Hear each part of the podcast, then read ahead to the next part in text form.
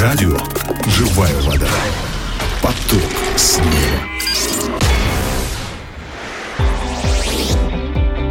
Дорогие друзья, приветствую вас. С вами Агапа Филипп. Сегодня я хотел бы э, поразмышлять с вами над отрывком из э, Евангелия от Иоанна, э, тринадцатая глава, стихи четыре и пять. Евангелие от Иоанна, тринадцатая глава, четыре и пять стихи. Я прочитаю.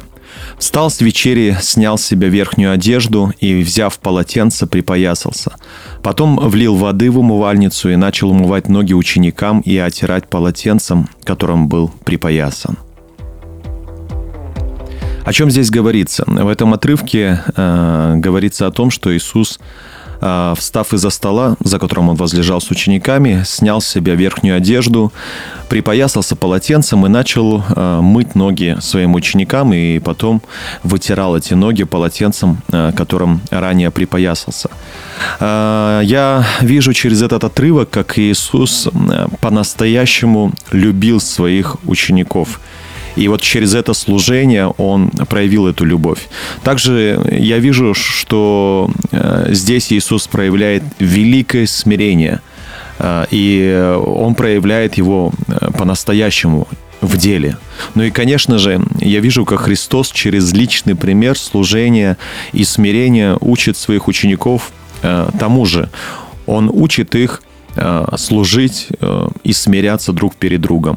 При этом он добавляет, что если он, будучи Господом, сделал это, то тем более они должны уметь служить друг другу и смиряться друг перед другом. Какие уроки мы можем с вами извлечь через это место Писания? Как и в примере Христа, мы должны научиться проявлять любовь по отношению к братьям и сестрам по вере, к своей семье, к людям, и делать это в смирении, в служении и уважении. Также, прежде чем учить, например, свою семью чему-то или людей, то я должен быть сам в этом примером. Ну и самое важное, перед тем, как Иисус начал умывать ноги своим ученикам, он переоделся. Иногда, чтобы начать служить в смирении, нужно снять с себя одежду важности и переодеться в одежду смирения. Иначе не получится послужить. И вот, размышляя над этим словом, очень хотелось бы, чтобы мы с вами э, приняли определенные решения. Э, первое. Постарайтесь проявить уважение сегодня к вашим соработникам, друзьям, близким, э, людям, которые окружают вас. По примеру Христа попробуйте поставить этих людей выше себя. Во-вторых, послужите сегодня людям. Сделайте, например, что-то по дому, чего вы обычно не делаете. Также примите решение любить. Любить, прощать, дарить незаслуженные подарки людям. Допустим, это ваши дети или супруг, или супруга. Сделайте какой-то подарок им сегодня. Быть может, эти люди не заслужили этого подарка, по вашему мнению, но по примеру Христа любите, прощайте и дарите такие подарки. Еще раз поразмышляйте самостоятельно над этим местом Писания и примите решение, исходя из тех уроков, которые вы лично получите от Иисуса. И, конечно же, найдите возможность сегодня поделиться этим словом с кем-нибудь. Ну и в завершение я хотел бы помолиться вместе с вами. Драгоценный Иисус, несмотря на то, что Ты Царь и Господь, Ты был готов служить своим ученикам.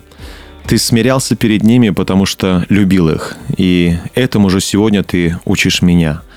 Научи меня проявлять любовь к людям, к родным, через смирение, через служение. И даже если, по моему мнению, эти люди не заслужили какого-то моего внимания или этих подарков, то помоги мне помнить, что и я не заслужил, но я имею от Тебя подарок вечной жизни, прощение всех моих грехов незаслуженно. Дай мне, пожалуйста, такое же сердце, как у Тебя, сердце слуги. Во имя Иисуса Христа я молился. Аминь.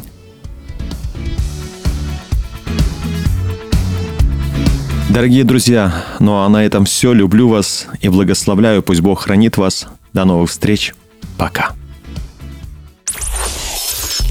Не вешай нос. Все в Божьих руках.